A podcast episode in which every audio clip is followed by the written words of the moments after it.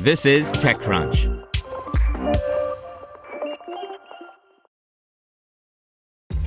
This episode is brought to you by ShipStation.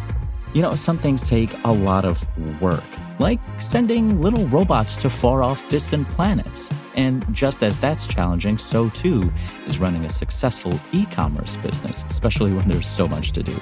So I want to introduce you all to ShipStation. Now, I love using ShipStation because of its easy to use dashboard, which makes managing orders and printing labels a breeze and super smooth. Oh, and the customer service is just out of this world. It's exactly what you need to help grow your business. Sign up for your free 60-day trial at shipstation.com slash technews. That's shipstation.com slash technews.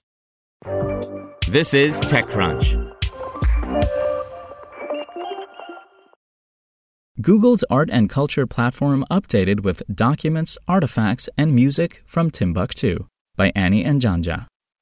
Google, working with historians from West Africa, has been working to digitize contemporary art, cultural, and historic sites about Mali, and the digital library went live on Google Arts and Culture GAC today, making these items available for exploration by the world. Known as Mali Magic, the project has over 40,000 assets of digitized manuscript pages, a street view capture of nine heritage sites, and a 3D model and a noted tour of the Djenné Mosque, the largest adobe structure in the world, initially built in the 13th century. The catalog also contains an original music album, Maliba, which was exclusively created for the project by Malian singer songwriter Fatoumata Diawara to provide information about the country's cultural legacy. The manuscripts are more than important historical documents. Central to the heritage of the West African nation of Mali, they represent the long legacy of written knowledge and academic excellence in Africa and hold potential to inspire global learning from the actions of the past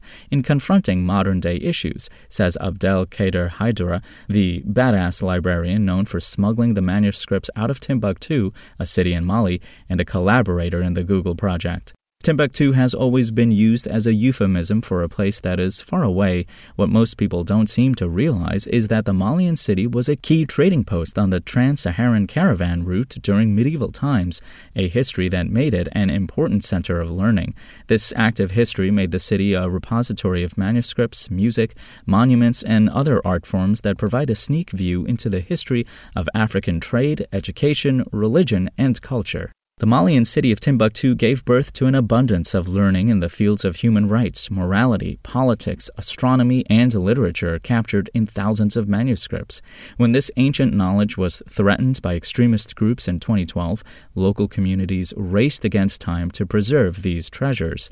This legacy is now available for people across the world to explore, said Chance Coughenour, the program manager and digital archaeologist at Google Arts and Culture. The library is available on the web and via apps on the Google and Apple stores. Launched in 2011 as a digital platform that collects the treasures, stories, and knowledge of over 2,000 cultural institutions from 80 countries, Google Arts and Culture has been incrementally documenting museums and heritage sites from across the world. South Africa's Robben Island Museum was the first from Africa to make the library in 2015, followed by Kenya's Nairobi National Museum in 2019. Nigeria's African Artists Foundation, the Rele Art Gallery, and Arts and Culture Center Terra Kulture were added in 2020, the same year as the Origin Center of South Africa's Wits University. The addition of content from Mali brings to over 400,000 the total number of digitized pages written by African scholars across nine centuries. Aside from acting as an archive of historical documents and artifacts, the Google Arts and Culture platform also has some unique features, including a 2021 update that matches pet photos with artwork in museums. SpokenLayer.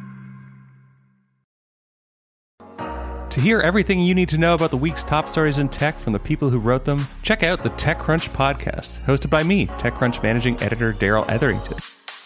Each week, we go in depth on two or three of the week's top stories from in and around the startup ecosystem, and I'll be joined by the TechCrunch experts who covered them. They tell us why the news is so important and what they think matters most to you, our listeners, whether you're just interested in tech or that's where you make your living.